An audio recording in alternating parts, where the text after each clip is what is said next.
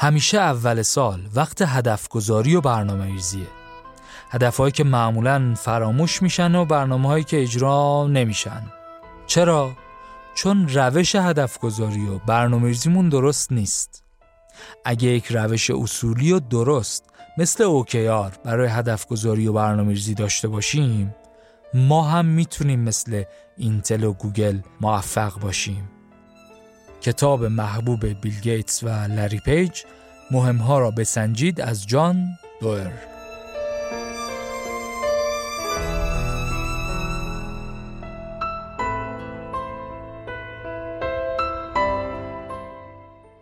سلام. من امین علی رضایی هستم و شما به نهمین قسمت از پادکست پاپیروس گوش می‌کنید. پاپیروس پادکستیه که در هر قسمت من خلاصه یک کتاب در حوزه کسب و کار رو تعریف می‌کنم. فصل اول پادکست اختصاص داره به کتابهایی در حوزه استراتژی و تو این قسمت می‌خوایم در مورد یک روشی صحبت کنیم که می‌تونه به هممون کمک کنه موفق تر باشیم. موفق تر باشیم جمله کلیه. دقیق تر بخوام بگم کمک می‌کنه بهتر هدف گذاری کنیم بهتر برنامه ریزی کنیم بهتر سنجش کنیم بهتر نتیجه بگیریم و بهتر و بیشتر به اهداف بزرگمون برسیم. تو این پادکست سعی کردیم انواع و اقسام کتاب ها رو خلاصه کنیم. کتاب های قدیمی داشتیم کتاب های جدید داشتیم. کتاب هایی که به درد متخصصین استراتژی بخوره داشتیم. کتاب هایی که بشه به همه پیشنهاد کرد داشتیم. کتاب داشتیم که این طرف طیف بودن یعنی کتاب های نگرشی بودن. یعنی چی؟ یعنی اون کتاب رو ما می‌خونیم که یه سری نکاتی ته ذهنمون بشینه. بعد تو موقعیت مناسب تصمیم استراتژیک بگیریم. یه سری کتاب دیگه هم داشتیم که عملیاتی بودن. یعنی اون اپیزود رو میشنویم اون کتاب رو می‌خونیم بعد یه کاغذ می‌ذاریم جلومون و شروع می‌کنیم به کار کردن. این کتاب هم از این مدل است. یک روش به ما میده برای برنامه ریزی و تدوین و جاریسازی استراتژی. اگه این اپیزود رو در زمان انتشار میشنوید بهترین موقعیت همین الانه. همین الان که اوایل سال 1400 همین الان که برای سال بعدتون کلی برنامه دارید. همین الان یک ساعت برای خودتون وقت بگذارید و با روش OKR آشنا بشید. اگه این اپیزود رو بعدتر دارید میشنوید بازم بهترین موقعیت همین الانه. یعنی بهترین موقعیت دیروز بود بهترین موقعیت دوم همین الانه. خواهشی که دارم منتظر سال 1500 یا 1401 یا اول پاییز یا سر ماه یا شنبه نباشید. از همین الان شروع کنید قسمت نهم پادکست پاپیروس آشنایی با چارچوب OKR کتاب مهمها را بسنجید از جان دوئر.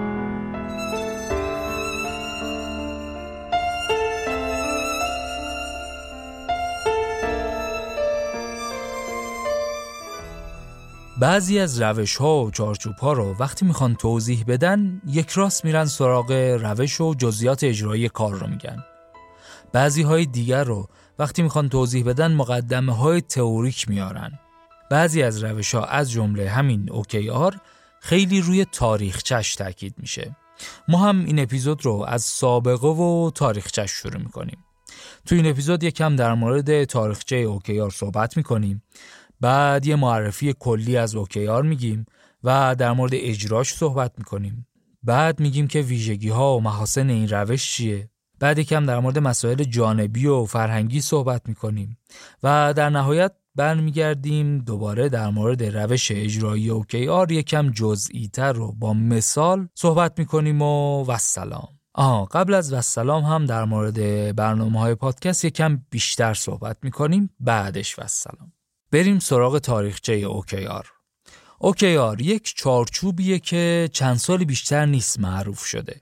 سابقش برمیگرده به اینتل. در واقع یک روش مدیریتی بوده توی اینتل. خیلی هم جواب داده نتایج بزرگی هم کسب کردن.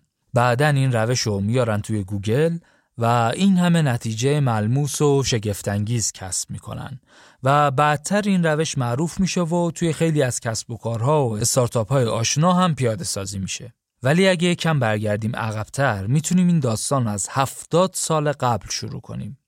ما معمولا سعی می‌کنیم تا حد امکان و توان سابقه و قدمت و عمق مطالب رو هم بررسی کنیم و خیلی سطحی عبور نکنیم. آقای پیتر دراکر پدر علم مدیریت نوین حوالی سال 1954 یک روش مدیریتی ارائه داد به نام MBO یعنی Management by Objective که بخوایم ترجمه کنیم بشه مدیریت با اهداف یا مدیریت بر مبنای اهداف که خب خیلی هم حرف قشنگی بود و هست و کلی هم مزایا داره. این روش اصلا به وجود اومد که بخشای مختلف سازمان در راستای اون هدف یا اهداف اصلی سازمان قرار بگیرن یه روش اجرایی کلی پنج مرحله ای هم داره که اینجا فقط یه اشاره می‌کنیم. مرحله اول اینه که باید اهداف سازمان مشخص بشه. بعدش این اهداف باید بشکنن به اهداف دپارتمان ها و هر کدوم از آدم ها پس مرحله دوم میشه همین اهداف فردی. مرحله سوم هست نظارت بر عمل کرد. مرحله چهارم میشه ارزیابی عمل کرد و مرحله پنجم پاداش و تقویت. به نظرم فرایند ساده ای هم هست. یعنی حداقل تو حرف ساده است. اینجوریه که ما اول میایم هدف سالانه سازمان رو تعیین می‌کنیم. بعد میگیم برای اینکه به این هدف برسیم واحد محصول باید چیکار کنه؟ واحد فروش باید چیکار کنه؟ بعد اهداف هر کدوم از این مدیر دپارتمان ها رو تعیین می‌کنیم و اون مدیر دپارتمان ها هم اهداف نیروهای زیر مجموعهشون رو تعیین می‌کنن. بعد تو طول سال نظارت می‌کنیم به عملکرد مدیرها. اونها هم نظارت می‌کنن رو عملکرد زیر مجموعهشون. تا روزی که وقتش برسه و بشینیم برای ارزیابی عمل کرد اون روز هم میشینیم اهداف رو مقایسه می‌کنیم با اون چه که اتفاق افتاده. احتمالا اینجا یه سری جدول و دیتا هم داریم که اساس کاره. بعد احتمالا می‌رسه به اونجایی که به عده پاداش میدیم و میریم برای سال بعد. باز دوباره اهداف سازمان، اهداف فردی، نظارت عمل کرد، ارزیابی عمل کرد، پاداش، دوباره سال بعد همینطور.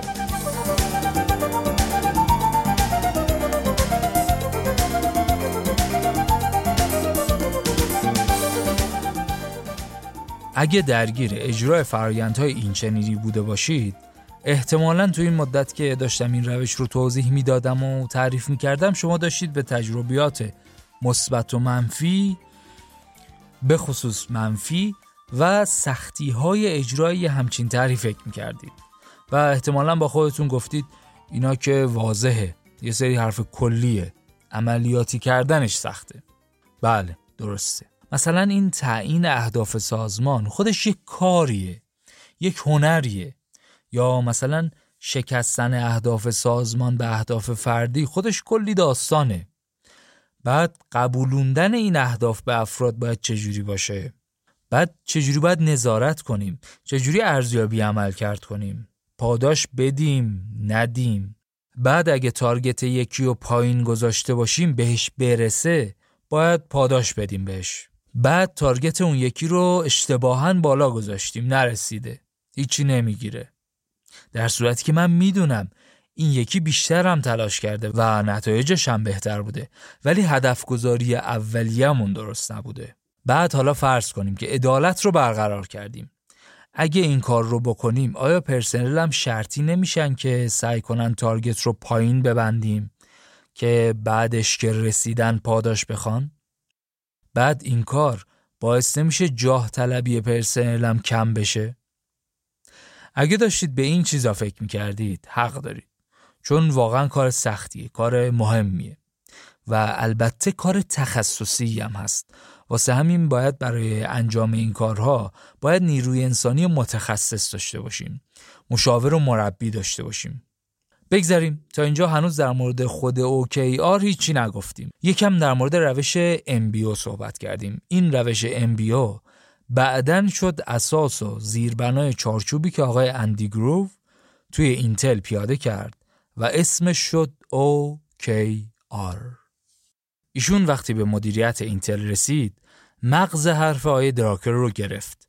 یه سری چیزهایی رو عوض کرد یه سری جزئیات بهش اضافه کرد یه سری روش اجرایی براش تعیین کرد.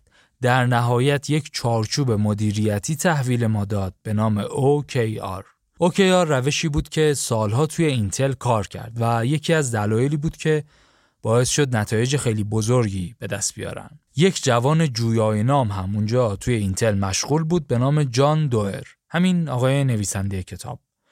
ایشون توی کتاب مفصل در مورد داستانهای کاریش صحبت می‌کنه از شروع به کارش توی اینتل و آشنایش با اندی گروو تا تجربیات مشاوره‌ای تو شرکت های مختلف و ارائه این روش به مؤسسان گوگل سال 1999 آقای جان دوئر یک presentation ی آماده می‌کنه و میره گوگل.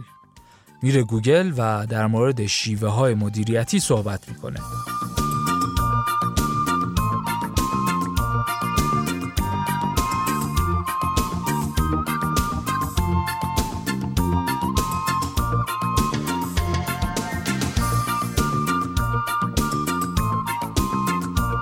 سال 1999 آقای جان دوئر یک presentation ی آماده می‌کنه و میره گوگل. میره گوگل و در مورد شیوه های مدیریتی صحبت می‌کنه و روش مدیریتی OKR رو پیشنهاد می‌کنه. یکی از ویژگی های اصلی OKR هم شفافیت بود و لری پیج و سرگی برین هم که عاشق شفافیت بودن و فرهنگ گوگل فرهنگ شفافیت بود. دیگه اینجوری شد که جان دوئر کارش رو تو گوگل شروع کرد و شیوه مدیریت گوگل شد OKR. خیلی از موفقیت ها و محصولات درجه یک گوگل رو حاصل همین روش هدفگذاری و طرز کار کردن می‌دونن. این روش نزدیک 15 سال تو گوگل کار کرد و همین 7 8 سال پیش خیلی اتفاقی یک ویدئویی اومد بیرون و کم کم همه خوششون اومد و این ویدئو و این روش viral شد و همهگیر شد و خیلی از استارتاپ ها و شرکت ها و بنیاد ها از این روش استفاده کردند.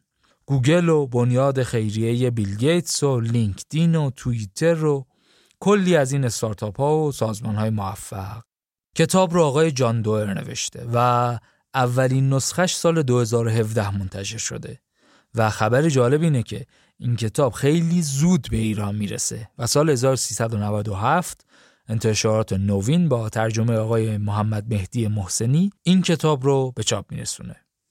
کتاب یه جور کتاب داستانی به نظر میاد. یه مقداری در مورد روش و مغز حرف اوکیار صحبت می‌کنه.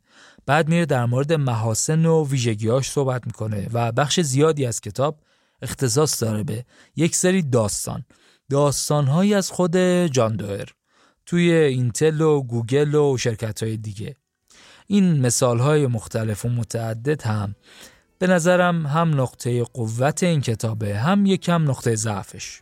نقطه قوته چون آدم می‌تونه مطمئن بشه که خیلی جاها این روش رو پیاده کردن و نتیجه خوب گرفتن. نقطه ضعف هم میشه گفت چون یکم خوندن کتاب رو سخت می‌کنه. یعنی هر چند صفحه یک بار موضوع کلا عوض میشه و در مورد یک شرکت جدید صحبت میشه و یه business جدید و یه فضای کار جدید و اسمای جدید و این به نظرم یکم خوانش کتاب رو سخت می‌کنه. ولی به هر حال مغز حرف این کتاب چیزیه که میارزه بشنویم و یاد بگیریم و استفاده کنیم. بریم ببینیم اوکیار چیه و کاراییش چیه.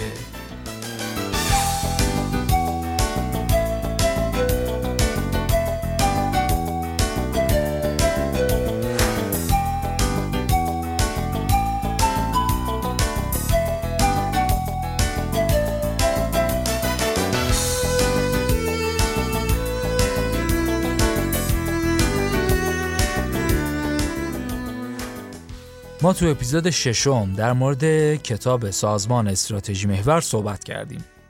نقش استراتژی و کارت امتیازی متوازن یا BSC.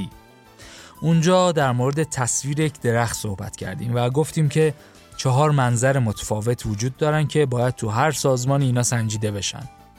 بعد گفتیم که برای اینکه سنجش کنیم که آیا در مسیر اون هدف نهایی هستیم یا نه باید یک سری شاخص یا ایندیکیتر رو سنجش کنیم و گفتیم که این ایندیکیترها باید توی چهار تا منظر مالی، مشتری، فرایندهای داخلی و رشد و یادگیری باشن. بعد با توجه به نقشه استراتژی شاخصهای کلیدی رو تعیین کردیم. که این شاخص های کلیدی در واقع میشه یه چیزی مثل دشبورد ماشین که چند تا از مهمترین نتایج وضعیت و سلامت ماشین رو نشون میده. اینا میشن KPI یا شاخص کلیدی عمل کرد. یعنی مثلا هدفمون میشه سود زیاد. بعد شاخص های کلیدی عمل کردمون میشه نسبت سود ناخالص. بعد تارگتمون میشه مثلا 20 درصد سود سالیانه. یا هدفمون نفوذ در بازاره. بعد KPI میشه درصد از اون مارکت شیر. بعد تارگتمون چی میشه؟ میشه 55 درصد از سهم بازار. کار ندارم حرفمون اینه که بین هدف و KPI و تارگت تفاوتایی هست. پس باید حواسمون باشه اینجوری نیست 50 تا KPI تعریف کنیم. ممکنه توی سازمان ما توی استارتاپ ما 50 تا شاخص وجود داشته باشه. اینا درست شاخصن، ایندیکیتر هستن. ولی دیگه همشون که KPI نیستن. اون مهما حیاتی ها کلیدی ها میشن KPI مثلا میشه سه تا پنج تا هفت تا نهایتا ده تا.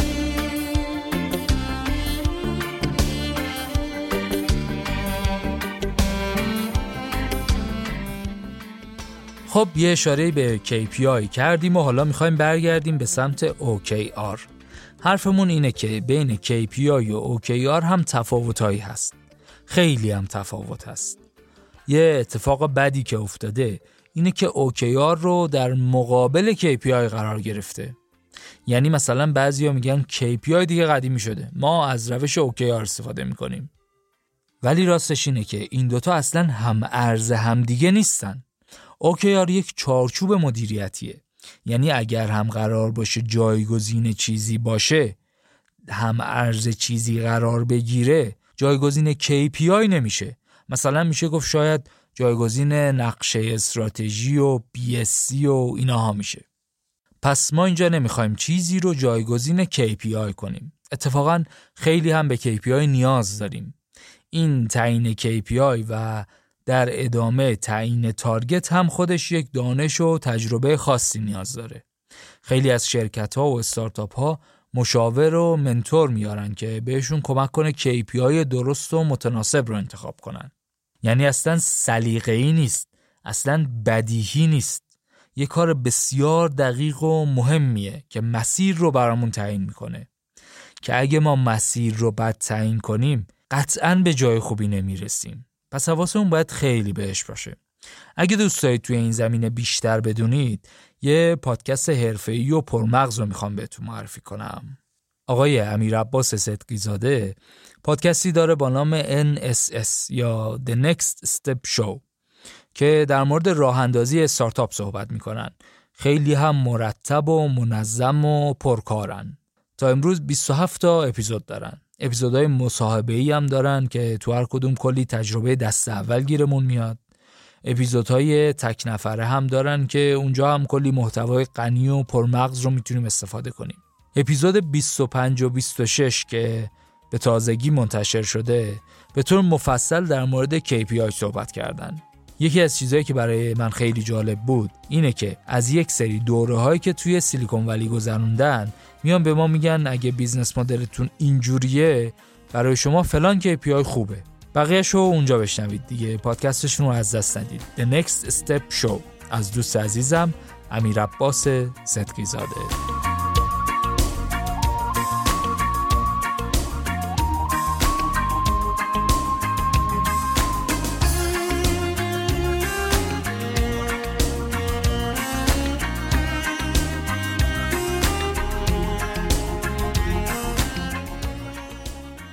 خب دیگه بالاخره می‌خوایم بریم سراغ خود اوکیار. اوکیار یک روش مدیریتی یا یک چارچوب یا یک فریم یعنی یک سری اصول داره و یک فرایندی داره که طبق اون باید اجرا کنیم. تو این روش ما چشمانداز و مأموریت سازمان رو تعیین می‌کنیم. بعد برای رسیدن به اون چشمانداز چند تا هدف تعیین می‌کنیم. بعد برای هر هدف چند تا نتیجه کلیدی ملموس و قابل اندازهگیری تعیین می‌کنیم. اینی که گفتیم میشه OKR یعنی Objective یا هدف و Key Results یا نتایج کلیدی. رابطه بین این او یا هدف با KR یعنی نتایج کلیدی هم. اینطوریه که اگه به اون نتایج کلیدی برسی یعنی هدف محقق شده. قبل از اینکه وارد جزئیات بشیم مهمه که به ابعاد فرهنگی موضوع توجه کنیم. ذات این روش جوهره وجود این روش در واقع از صداقت فکری بیرحمانه. یه بار دیگه بگم صداقت فکری بیرحمانه. اهمیت ندادن به منافع شخصی و وفاداری عمیق به تیم تشکیل میشه. یعنی در واقع همون چیزهایی که برای آقای اندیگروو مهم بود. یعنی هم باید فرهنگ سازمان پذیرای اوکیار باشه یه چیزی مثل گوگل که گفتیم همین که OKR کمک می‌کنه یک فرهنگی شکل بگیره فرهنگ شفافیت و صداقت و تیم ورک شکل بگیره. سیستم OKR دو تا دوره داره. البته میگن که این دوره های زمانی می‌تونه تو شرکت های مختلف متفاوت باشه. ولی چیزی که جا افتاده اینه که یک دوره زمانی طولانی تر داریم که یک ساله و یک ظرف زمانی یا دوره کوتاهتر داریم که به اندازه سه ماه یا یک فصله که هدف گذاری و سنجش توی این دوره های فصلی انجام میشه. خب پس باید برای یک دوره سه ماه هدف گذاری کنیم. اهداف خوب به ما میگن که باید به چه کاری بگیم؟ بله و به چه کاری بگیم نه. برای سازمان یا تیم بین سه تا پنج هدف رو توی هر دوره انتخاب می‌کنیم. بعد برای هر کدوم از این اهداف یک سری نتایج کلیدی تعیین می‌کنیم که اون هم بین سه تا پنج نتیجه کلیدی برای هر هدف خواهد بود. پس چی شد؟ یه سری هدف داریم که اون چیزیه که ما می‌خوایم به اون سمت حرکت کنیم. حالا برای سنجش این که به اون هدف رسیدیم یا نه برای هر هدف یه تعدادی نتیجه کلیدی تعریف می‌کنیم که اون هم می‌تونه بین سه تا پنج تا باشه.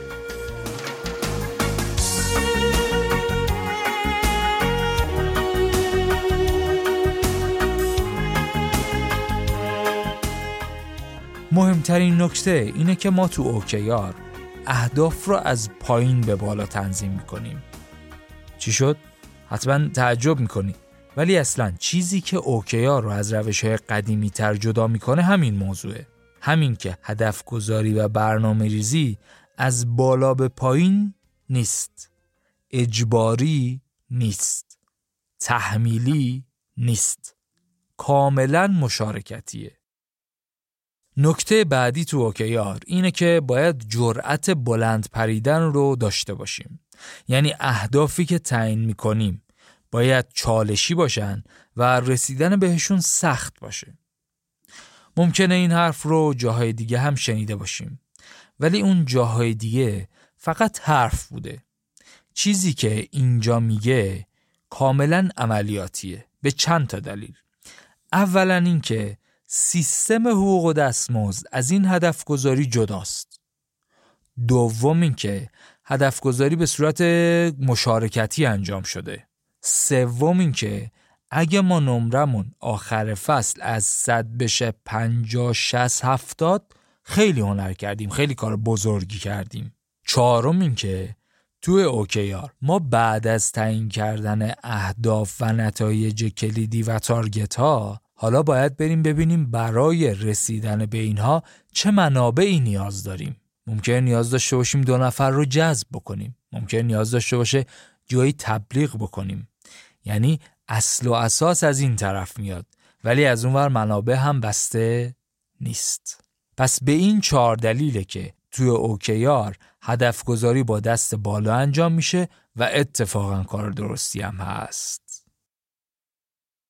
نکته سوم هم اینه که اینجوری نیست که بیاریم از فردا یک سری فرم پر کنیم و همه خوشحال و راضی باشن و به نتایج بزرگ هم دست پیدا کنیم. نه. پیاده سازی و اجرای واقعی اوکیار زمان می‌بره. پس باید تمرین کنیم. مثلا تو شرکت های بزرگ اول از یک بخش شروع کنیم. بعد تو یک بخش دیگه هم پیاده کنیم و الاخر با رعایت همه این اصول و قواعد و استفاده از مشاور و منتور باز هم چیزی حدود یک سال یا چهار تا دوره سه ماهه زمان می‌بره تا همه بهش مسلط بشن و نتایجش کم کم دیده بشه. ولی وقتی نتایجش دیده بشه انقدر جذاب خواهد بود که دیگه حاضر نیستیم به اون روش های قبلیمون برگردیم.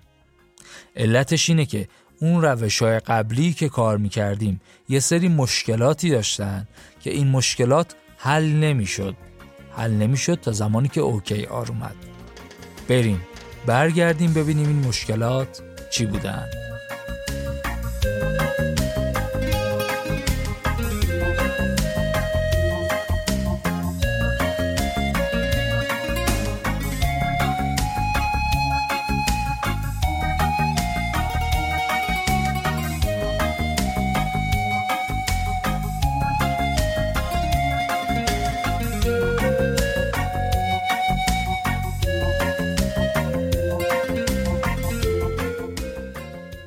یه سری مشکلاتی تو اجرای این سیستم ها به وجود می اومد. این مشکلات تو روش اوکیار برطرف شدن و یه جورایی شدن نقاط قوت اوکیار بریم یکم بیشتر اوکیار رو بشناسیم مثلا چی؟ مثلا اینکه به اندازه کافی متمرکز نمیشیم یا یه جور دیگه اگه بخوام بگم کارهای بیهوده می‌کنیم یعنی چی؟ یعنی مثلا میریم جلسه می‌ذاریم به نیت جلسه بعد آخر جلسه هم میگیم جلسه خیلی خوبی داشتیم با مدیر عامل فلان شرکت. خب دوست من خوب یعنی چی؟ خوب یعنی چقدر؟ جلسه وقتی خوب میشه که من قبلش بدونم می‌خوام برم جلسه با فلانی می‌خوام یه چیزی بهش بدم یه چیزی بگیرم بیام بیرون. حالا یا پول میدم یه محصولی می‌خرم یه خدمتی می‌خرم یا اینکه محصول میدم پول می‌گیرم. کار به جزئیاتش نداریم. حرف اینه که می‌دونم چی قراره بدم چی قراره بگیرم. اگه همون بشه یا از اون بهتر بشه جلسه مفید بوده. اگه نه مفید نبوده. همین که هی صرفا بریم بشینیم صحبت کنیم بخندیم که نمیشه جلسه خوب. پس یکی از مشکلات ما متمرکز نبودنه. مشکل دوم چیه؟ اینه که به مرور زمان هر واحدی برای خودش یک سوله میشه و برای خودش هدف تعیین می‌کنه قانون می‌ذاره. اگه زورش به بقیه سازمان برسه باج می‌گیره و مثلا واحدهای مالی چون پول دستشونه زورشون می‌رسه زور میگن. کار نداریم. خلاصه هر واحدی یه جوری برای خودش مملکتی میشه و هر جور صلاح می‌دونه کار می‌کنه. تو این حالت ها هر واحدی یه سمتی میره. مثلا واحد بازاریابی داره یه محصولی رو تبلیغ می‌کنه ولی تو برنامه واحد تولید نیست. یا چه می‌دونم واحد فروش می‌خواد با قیمت رقابت کنه ولی واحد مهندسی میگه من باید بهترین متریال رو استفاده کنم باید بهترین محصول رو تولید کنم. یا مثلا فرض کنید استراتژی قیمت گذاری رو می‌خوان ببرن سمت اینکه قیمت های بالا بگذارن و مشتری خاص و محدود بگیرن. بعد ولی دارن دفتر کارشون رو عوض می‌کنن. یه جای کوچکتر و سطح پایینتر می‌گیرن. کار نداریم. حرف اینه که واحدهای مختلف هر کدوم به سمتی میرن. انسجام ندارن. این منسجم کردن تیمها و واحدهای کاری هم برای خودش باز داستانیه. داستانی که مشکل بود تا زمانی که با اوکیار حل شد. مشکل سوم هم مسئولیت پذیریه اپیزود هفتم رو اگر خاطرتون باشه کتاب جنگل استراتژی بود و اونجا در مورد مکاتب استراتژی صحبت کردیم. گفتیم که مکاتب استراتژی تجویزی و توصیفی و ترکیبی. بعد گفتیم که مکاتب تجویزی مدلی ما یه مشاور استراتژی میاریم و ایشون مثل یک پزشک یک نسخه تجویز می‌کنه و یا علی از یکی تجویز کرده یکی باید اجرا کنه. گفتیم که این مدل برنامه‌ریزی ها مشکلش اینه که به خوبی اجرا نمیشه دیگه. من اگه فقط بخوام تجویز کنم و اجرا به عهده من نباشه ممکنه خیلی دقت نکنم. اگه هم من صرفا یک مجری باشم که خیلی مسئولیت راجع به برنامه ها ندارم دیگه میگم هر کی برنامه ریخته بیاد خودش اجرا کنه. اینم مشکل بعدی ما بود که باز اوکی آر حل کرد.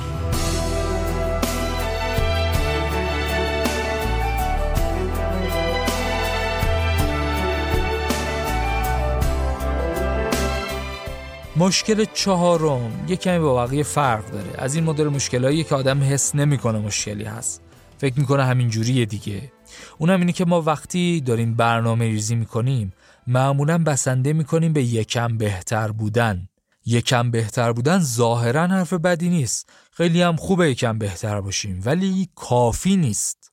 ما می‌تونیم خیلی بهتر باشیم. می‌تونیم رشدای عجیب و غریب داشته باشیم. می‌تونیم کارهای بزرگ بکنیم. کافیه بخوایم.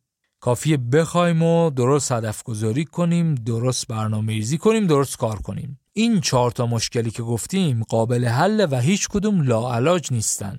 راه حل این مشکلاتی که گفتیم یکم نگاه استراتژیکه و یکم OKR این روش OKR که اینجا می‌خوایم بگیم چهار تا ویژگی داره. چهار تا ویژگی مهم داره. به قول کتاب چهار تا سوپر پاور داره. تو ترجمه فارسی بهش گفتن ابرقدرت. ولی راستش اینه که من نمی‌تونم با این کلمه خیلی ارتباط برقرار کنم. راحت ترم بگم ویژگی و میگم ویژگی. این چهار تا ویژگی که می‌خوایم بگیم در واقع بزرگترین حسنهای اوکیار هستند. پس چی شد؟ ویژگی اول تمرکز و تعهد به اولویت ها اوکیار اولین کاری که می‌کنه اینه که ما رو متمرکز می‌کنه و محل تمرکزمون رو مشخص می‌کنه. یعنی دقیقا می‌دونیم که باید به سمت این سه چهار تا هدف بریم. برای این سه چهار تا هدف هم مثلا ده 15 تا نتیجه کلیدی داریم. هر کاری که به این ده 15 تا نتیجه کلیدی کمک بکنه میره تو اولویت. بقیه کارا تو سطل آشغال. ویژگی دوم همراستایی و ارتباط برای کار تیمی. اوکیارها کمک می‌کنن که تیم همراستا بشه یا تو عباد بزرگتر تیم ها با همدیگه همراستا به سمت اهداف سازمان. چند تا ویژگی داره که باعث میشه این اتفاق بیفته. مثلا اینکه فرایند تعریف و طراحی و اجرا یک فرایند رفت و برگشتیه یا اینکه جلسات دائمی بررسی و گفتگو داره. اینا باعث میشه OKR کمک کنه به همراستایی و کار تیمی. ویژگی سوم مسئولیت پذیری یا پاسخگویی. ویژگی که البته کمتر هم بهش توجه شده اینه که این شفافیت و این فرایند اجرا و این جدا بودنش از سیستم حقوق و دستمزد کمک می‌کنه به مسئولیت پذیری و پاسخگوییمون. اینجوری نیست که یه سری هدف تعیین کنیم دیگه کاری بهش نداشته باشیم بریم آخر سال بیایم ببینیم چی شد. اوکیار کمک می‌کنه مسئولیت پذیری بره بالا. ویژگی چهارم بس دادن برای چیزهای خارق‌العاده یا stretch for amazing. در نهایت اوکیار ها به ما کمک می‌کنن که کارهای عجیب و غریب بکنیم. یه جایی تو همین پادکست حرف از نوآوری های ده درصدی و نوآوری های ده برابری کردیم. گفتیم ده درصد بهتر شدن خیلی چیز جذابی نیست. ما می‌تونیم ده برابر بهتر بشیم. این مفهوم اینجا هم وجود داره. میگه که OKR کمک می‌کنه بست بدیم کارمون را بس بدیم ده برابر بهتر بشیم.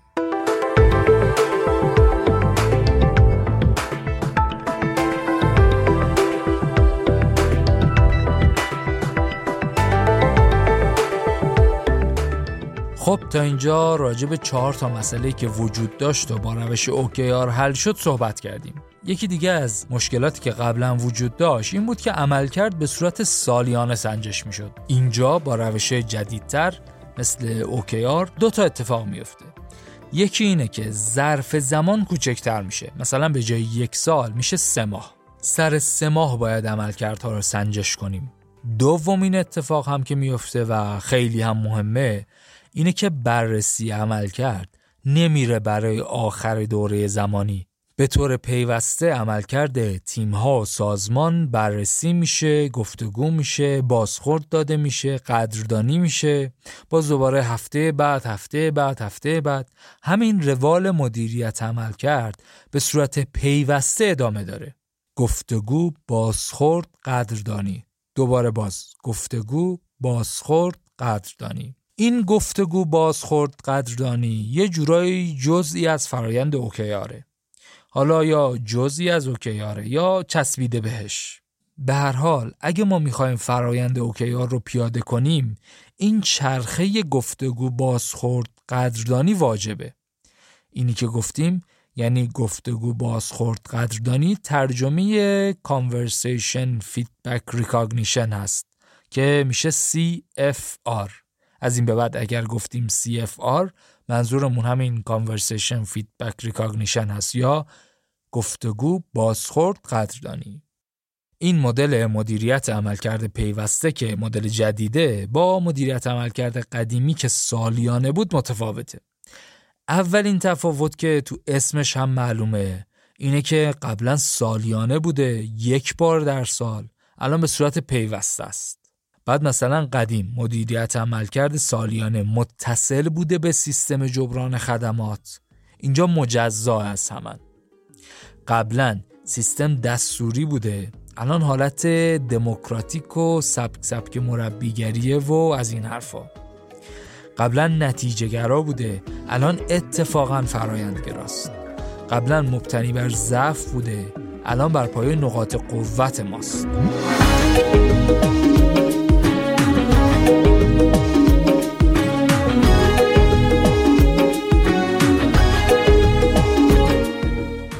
CFR میگه که با منابع انسانی گفتگو کنید گفتگوی موثر در مورد کار یکی از سوامندی که هر مدیری باید داشته باشه و تو برنامه کاریش باشه. پیتر دراکر اولین کسی بود که در مورد اهمیت گفتگوی تک به تک بین مدیر و زیر دستاش تاکید کرد. بعدا هم خیلی جاها در موردش صحبت شده و تاکید شده. میگه شما باید به عنوان مدیر با کارمنداتون جلسه بذارید صحبت کنید اطلاعات بدید اطلاعات بگیرید. در مورد وضعیت روز و اولویت بندی ها صحبت کنید. در مورد مشکلات کار صحبت کنید. در مورد توانمندی های فنی و غیر فنی صحبت کنید. ولی نکته مهم اینه که حواستون باشه خیلی صحبت نکنید. یعنی صحبت کنید. ولی اگه می‌خواید جلسات خوب و موفقی داشته باشید باید بیشتر گوش کنید. باید گفتگو کنید. هم بگید هم بشنوید. اینجا خیلی فرصت نیست موضوع رو باز کنیم. ولی این هنر گوش کردن هنر فعالانه گوش کردن یه چیز عجیب غریبیه. هر جایی هر کتابی حرفش هست. تو حوزه توسعه فردی بازاریابی رهبری استراتژی دین نمی‌دونم اصول مذاکره استارتاپ همه جا توصیه شده که گوش کنید. و با ذهن باز گوش کنید. بگذاریم گفتیم که برای گفتگوی بهتر باید بیشتر گوش کنیم و کمتر سخن بگیم. اصلا کتاب میگه که دستور جلسه رو باید کارمند زیر دست تعیین کنه. برای گفتگو در فرایند CFR پیشنهاد اینه که دستور جلسه رو کارمند زیر دست تعیین کنه. آهنگ جلسه رو کارمند زیر دست تنظیم کنه. اگه اینجوری باشه اون جلسه میشه جلسه درست حسابی که مد نظر CFR پس مدیر چی کار می‌کنه؟ مدیر برای مربیگری اونجاست. خب در مورد C یا گفتگو که صحبت کردیم. در مورد F هم بگیم. بعد از موضوع گفتگو دومی موضوع بازخورده. بازخورد دادن هم برای خودش آدابی داره اصولی داره. یه کتابی هم هست به نام بازخورد اثر بخش. کتاب خیلی جمع و جور و مرتبی هم هست. پیشنهاد می‌کنم از دستش ندید. بگذارین در مورد آداب و اصول feedback دادن می‌خوایم صحبت کنیم. مثلا اینکه اگر کارمندی کارشو خوب انجام نداده می‌تونیم اینو تو جلسه دو نفره بهش بگیم. نه اینکه وسط جمع یا اینکه یک روشی وجود داره به نام همبرگری یا ساندویچی. اگه می‌خوایم یک فیدبک منفی بدیم بهتره که از همین روش ساندویچی استفاده کنیم. یعنی چی؟ خودمونیش یعنی یکم تعریف کنیم بعد ایراد کار رو بگیم بعد باز تعریف کنیم. اینطوری هم انتقادمون رو بیان کردیم. ذهن اون فرد درگیر اون انتقاد شده. همچون اول و آخرش تعریف کردیم ازش احساس بدی پیدا نمی‌کنه و جبهه نمی‌گیره و جلسه به حاشیه نمیره. طرف میره برای جبران اون نقطه ضعف. این روش ساندویچی رو برای feedback های منفی خوب استفاده کنیم. ولی باید حواسمون هم باشه feedback فقط منفی نیست. feedback هم مثبت داریم هم منفی داریم. اتفاقا هر چقدر feedback های مثبت ما بیشتر باشه اون فیدبک منفی بهتر جواب میده. ما باید نقاط قوت همکارامون رو ببینیم به زبون بیاریم و ازشون قدردانی کنیم. به خصوص به عنوان مدیر. البته از همکارهای کنار دستمون یا از مدیرمون هم اگر قدردانی کنیم خوبه. ولی به خصوص به عنوان یک مدیر باید به عنوان یکی از وظایفمون باشه که نقاط قوت همکارمون رو ببینیم به زبون بیاریم و ازش قدردانی کنیم. حرف بعدی CFR یعنی R همین قدردانیه. آدم ها دوست دارن به رسمیت شناخته بشن دوست دارن توانمند و الهام بخش باشن. یه دونه کلمه متشکرم ممنون خدا قوت یه دونه تعریف وسط جمع یه دونه پست توی شبکه اجتماعی. اینجور کارا یک قدرت جادویی دارن برای ساختن یک تیم درست حسابی. اصلا میگن شرکت هایی که توش مدام قدردانی انجام میشه نیروها کمتر جابجا میشن. کمتر آدما میرن از سازمان. این قضیه تا سی درصد می‌تونه تو وفاداری و حس تعلق پرسنل تأثیر گذار باشه. پس چی شد؟ یه بار مرور کنیم. گفتیم که OKR به تنهایی کارساز نیست و حتما باید کنارش CFR رو پیاده کنیم. بعد گفتیم که این OKR و CFR کنار هم یک سیستم مدیریت عملکرد پیوسته رو تشکیل میدن که محاسن زیادی هم داره. CFR رو هم تعریف کردیم Conversation Feedback Recognition که میشه گفتگو بازخورد و قدردانی. وقتی که این سیستم راه بیفته تیم ها بخش ها کم کم شروع می‌کنن به ارتباط برقرار کردن. شفافیت بیشتر میشه گفتگو و بازخورد موثر بیشتر میشه تشویق و قدردانی بیشتر میشه و سازمان به سمت اجرای بهتر یا تعالی عملیات حرکت می‌کنه چی می‌خواستیم بهتر از این؟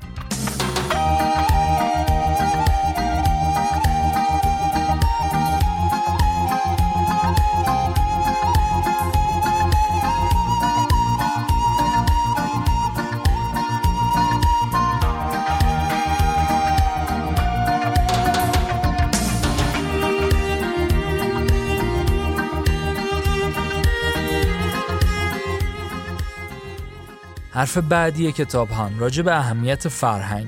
قبلا هم ما زیاد در مورد فرهنگ صحبت کردیم. بعدا هم باید بیشتر صحبت کنیم. اگه بشه اصلا یک روزی دوست دارم یه فصل پادکست رو اختصاص بدیم به موضوع اهمیت فرهنگ و فرهنگ سازمانی و این حرفا. ولی تا وقتی به اونجا برسیم فکر کنم هر اپیزود یه جوری باید به اهمیت فرهنگ اشاره کنیم. قبلا هم گفته بودیم الان هم باید بگیم که فرهنگ سازمانی به اجرای موفق OKR کمک می‌کنه. هم بعدا OKR به فرهنگ سازمانی بهتر کمک می‌کنه. این فرهنگ که میگیم مهمه مثل فرهنگ سازیه که میگن خیلی مهمه. یعنی همه میگن مهمه ولی کسی کاری براش انجام نمیده. ولی راستش اینه که فرهنگ از همین خورده عادت ها و رفتارهای ریز ما شکل می‌گیره. از همین طراحی سیستم های درست شکل می‌گیره. خیلی قرار نیست کار عجیب غریبی بکنیم. یه سری رفتارهای مثل on time بودن خوشقول بودن صادق بودن شفاف بودن منصف بودن با معرفت بودن. اینا یه سری کارهای کوچیک و سادن که انجام دادنش هیچ هزینه هنگفتی هم نداره. ولی همیناست که فرهنگ رو ایجاد می‌کنه. بعد یه چیز دیگه هم که هست. این حس خود جدا پنداریه یعنی مثلا فکر می‌کنیم ما یه حالت خاصی هستیم. یا ما یه شرکت متفاوتی هستیم. یا بازار ما یه جوریه که مثل بقیه نیست. ولی اینجوری نیست. یعنی شفافیت برای همه سخته. شفافیت برای همه ترسناکه. این حرفش واقعا به دلم نشست. خیلی جاها آدم ها فکر می‌کنن آره اینا که حرفای خوبیه. ولی تو مملکت ما نمیشه. تو شرکت ما نمیشه. یا از من که دیگه گذشته مثلا. کتاب میگه آره شفافیت ترسناکه. فقط هم شما نیستی که برات ترسناکه. شفافیت برای همه ترسناکه. اعتراف به شکست برای همه ترسناکه. مثل شیرجه توی دریا و اقیانوس میمونه. مثل اولین تجربه قواسیه. اولش جرأت نمی کنیم بعدش که جرأت کنیم و بپریم تو آب میترسیم. بعد که قواسیمون تموم میشه برمیگردیم بالا از خوشی هیجان زده ایم اوکی آر هم این مدلیه. اگر شیرجه بزنیم توش وقتی برگردیم بالا به چیزای جدیدی دست پیدا کردیم.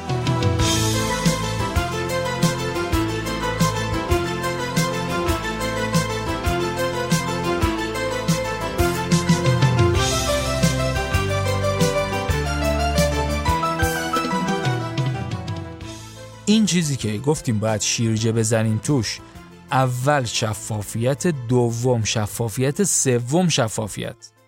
یعنی چی؟ یعنی من مدیر این واحد دیگه می‌دونم اهداف شما چیه. شما می‌دونی اهداف و نتایج کلیدی من که باید بهش برسم چیه. و به هم کمک می‌کنیم که برسیم به اهدافمون. دوره های زمانی هم که سه ماه هست. تو هر دوره برای هر تیم یه سری هدف تعیین می‌کنیم. بین سه تا پنج هدف مثلا خوبه. بیشتر از این زیاد میشه تمرکز از بین میره. کمتر از این هم تکبودی میشه و خوب نیست. این اهداف در واقع نیتهای اصلی ما رو میرسونن. جسورانن ولی نه اونقدر که غیر واقعی بشن. و ضمنا دستیابی به یک هدف باید ارزش واقعی واسمون ایجاد کنه.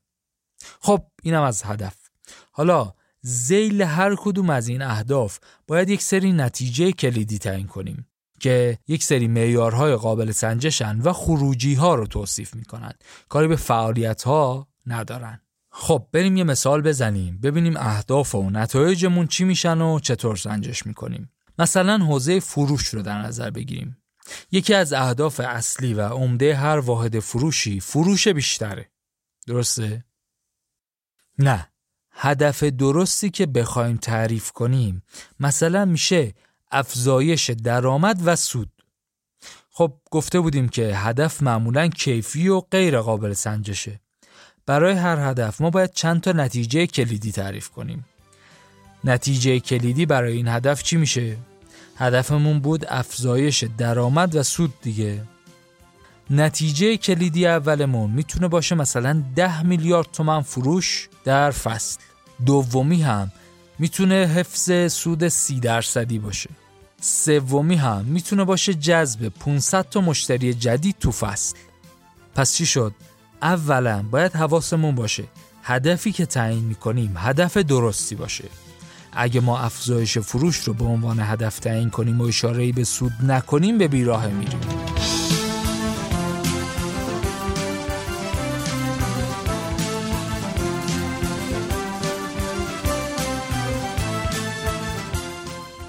پس نکته اول تعیین درست هدفه.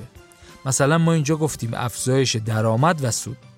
نکته دوم اینه که باید یک سری نتیجه کلیدی رو تعریف کنیم. این نتایج کلیدی باید جوری باشن که اگر رسیدیم بهش بتونیم بگیم ما به هدفمون رسیدیم. که خب قبلا هم اشاره کردیم باید کمی و قابل سنجش باشن. مثلا نتیجه کلیدی ما میشه مبلغ فروش. یا درصد سود یا تعداد مشتری جدید.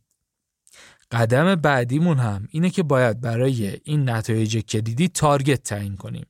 همین عددهایی که اینجا گفتیم دیگه. مثلا ده میلیارد فروش یا سود سی درصدی یا 500 تا مشتری جدید. اینا میشن تارگت همون اینجا هم باید حواسمون باشه. تارگت هایی که می‌گذاریم هم باید چالشی باشه هم قابل دستیابی باشه. خب کار تمومه؟ نه. ما اینجا یکی از هدفهای واحد فروش رو تعیین کردیم و بعد رفتیم برای اون هدف نتایج کلیدی و تارگت ها رو تعیین کردیم. برای تیم فروش ممکنه سه تا پنج تا هدف تعیین کنیم که کار درست هم همینه. پیشنهاد این روش اینه که ما بین سه تا پنج هدف تعیین کنیم. مثلا می‌تونه باشه افزایش سبد خرید مشتری. یا افزایش رضایت مشتریان که خب برای اونها هم نتیجه کلیدی تعیین میشه و تارگت گذاری میشه و الاخر حالا فرض کنیم که دوره سه ماهه تموم شده و می‌خوایم بررسی کنیم و سنجش کنیم که چقدر به اهدافمون رسیدیم. چیکار می‌کنیم؟ اون نتایج کلیدی که همشون کمی و قابل سنجش بودن رو میسنجیم. بعد میانگین می‌گیریم. به همین سادگی. یعنی چی؟ یعنی مثلا 7 میلیارد تومن فروش کردیم. قرارمون این بود که می‌خواستیم برسیم به اون نقطه‌ای که 10 میلیارد تومن بفروشیم. خب تو نتیجه کلیدی اولمون نمرمون میشه 7 دهم. خبر خوش اینه که تونستیم نسبت 30 درصد سود رو کاملا حفظ کنیم. یعنی نسبت سود ناخالصمون شده 31. یعنی کاملا به تارگت رسیدیم. پس نمرمون میشه یک. بین صفر تا یک نمره میدیم دیگه. وقتی به تارگتمون کامل رسیدیم نمرمون میشه یک. اگه هیچ دستاوردی در زمینه اون نتیجه کلیدی نداشته باشیم هم نمرمون میشه صفر. پس تا اینجا یه هفته هم داشتیم یه یک داشتیم. ولی متاسفانه خبر بد اینه که نتونستیم بیشتر از 200 تا مشتری جدید بیاریم. یعنی قرار بود 500 تا مشتری جدید بیاریم. محقق نشده. فقط 40 درصد تارگت رو محقق تونستیم بکنیم پس اینجا نمرمون میشه 14 این حرفایی که می‌زنیم یعنی یه هفته هم یه یک یه چهارده هم رو اگه جمع کنیم که میشه دو یک دهم تقسیم بر سه میشه هفته هم. پس ما نمرمون توی این هدف شد هفته هم. که توی سیستم OKR نمره خوبی هم حساب میشه حواسمون هست دیگه شفافیت و پاسخگویی رو نباید فراموش کنیم موضوع CFR رو نباید فراموش کنیم. سیستم حقوق دستمزد صحیح در کنار این OKR و CFR رو نباید فراموش کنیم. مربی OKR رو نباید فراموش کنیم. باید حواسمون به جزئیات اجرایی این روش ها باشه. ما اینجا توی این اپیزود فقط سعی کردیم آشنا بشیم با OKR وگرنه هزار نکته باریک ترزمو اینجاست. نه هر که سر به تراشد قلندری داند.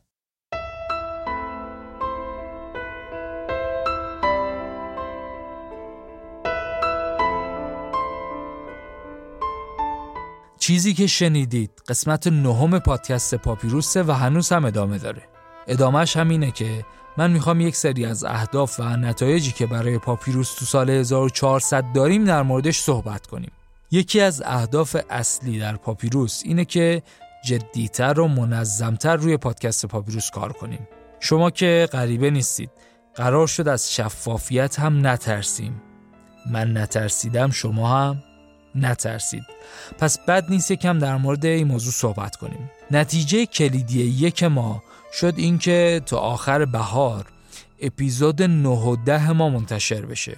که نهش رو شما الان دارید میشنوید. اپیزود یک هم مجددا ضبط و منتشر بشه. دلیل این ضبط مجدد اپیزود یک هم اینه که اونجا هفت تا سوال مطرح بود. من چهار تاشو توضیح دادم. سه تا توضیح ندادم. فیدبک هایی که از خیلی از دوستان گرفتم این بود که بهتر کامل توضیح بدیم. برای همین اپیزود اول رو قرار دوباره ضبط کنیم. این که از فصل یک. دیگه این که تو همین فصل بهار اپیزود 11 و 12 هم منتشر بشه. یعنی در مجموع پنج اپیزود منتشر بشه. نتیجه کلیدی بعدی اینه که یک محصول توضیح و تفسیر هم منتشر بشه که حالا توضیح میدم چی هست.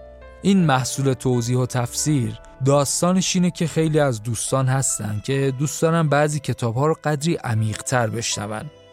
یه فکری داریم بتونیم یه همچین کاری انجام بدیم که ایشالله هر وقت آماده شد حتما اطلاع رسانی می‌کنیم. هدف بعدی پاپیروس اینه که سایتش فعال باشه. نتایج کلیدی همینه که می‌تونم بگم که مثلا متن همه اپیزودها خیلی شیک و مرتب و منظم منتشر شده باشه. بعد اینکه زیرساخت فنی و طراحی و مالیش درست شده باشه که اون محصول توضیح و تفسیر قابل خرید و دریافت باشه. و سوم همین که به ازای هر اپیزود حداقل سه تا محتوای کاربردی و دست اول آماده و منتشر شده باشه. هدف سوم اینه که ارتباط بهتر و بیشتری با شما داشته باشیم. مثلا نتیجه کلیدیمون این باشه که یک فرم نظرسنجی آماده کرده باشیم و حداقل از 100 نفر نظرسنجی کرده باشیم. یا مثلا از پنج نفر متخصص نظرشون رو در مورد پادکست بگیریم و بگذاریم توی سایت. یک هدف بعدی هم داریم که خیلی دوست ندارم بیارم تو این قالب. اون هم اینه که هر رسانه ای دوست داره بیشتر دیده بشه بیشتر شنیده بشه. ما هم دوست داریم پاپیروس بیشتر دیده بشه بیشتر شنیده بشه که این دیگه کاملا وابسته است به حمایت های شما عزیزان. پیشا پیش ممنونم از لطفتون. شما هم اگه شروع کردید و از این روش برای برنامه ریزی تیمی و فردی خودتون استفاده کردید توی شبکه های اجتماعی به خصوص اینستاگرام با ما به اشتراک بگذارید. خوشحال میشیم.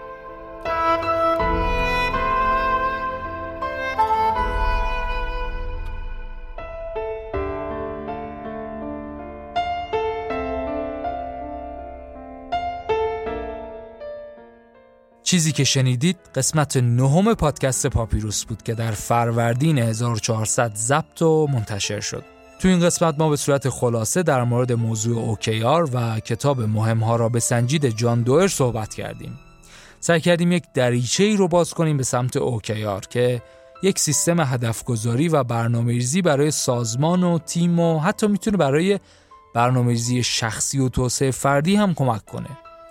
این اپیزود در آستانه یک سالگی پاپیروس منتشر میشه.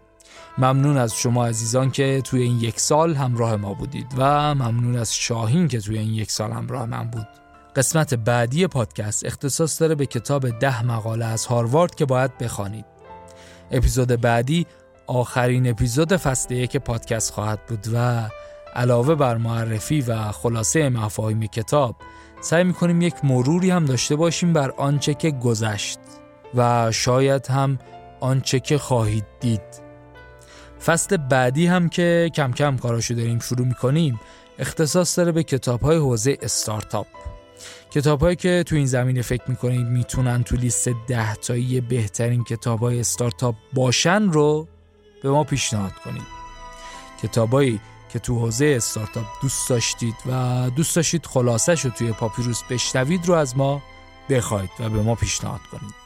و باز دوباره تاکید می‌کنم امروز که این پادکست منتشر شد بهترین موقع برای هدف گذاری و برنامه ریزیه از این به بعد هم هر روزی که شنیدید اون روز بهترین روزه. منتظر اول سال و اول ماه و شنبه نباشید. مراقب خودتون باشید. سالی پر از سلامتی، آرامش، شادی و موفقیت براتون آرزو می‌کنم. تا قسمت بعد. خدا نگهدار.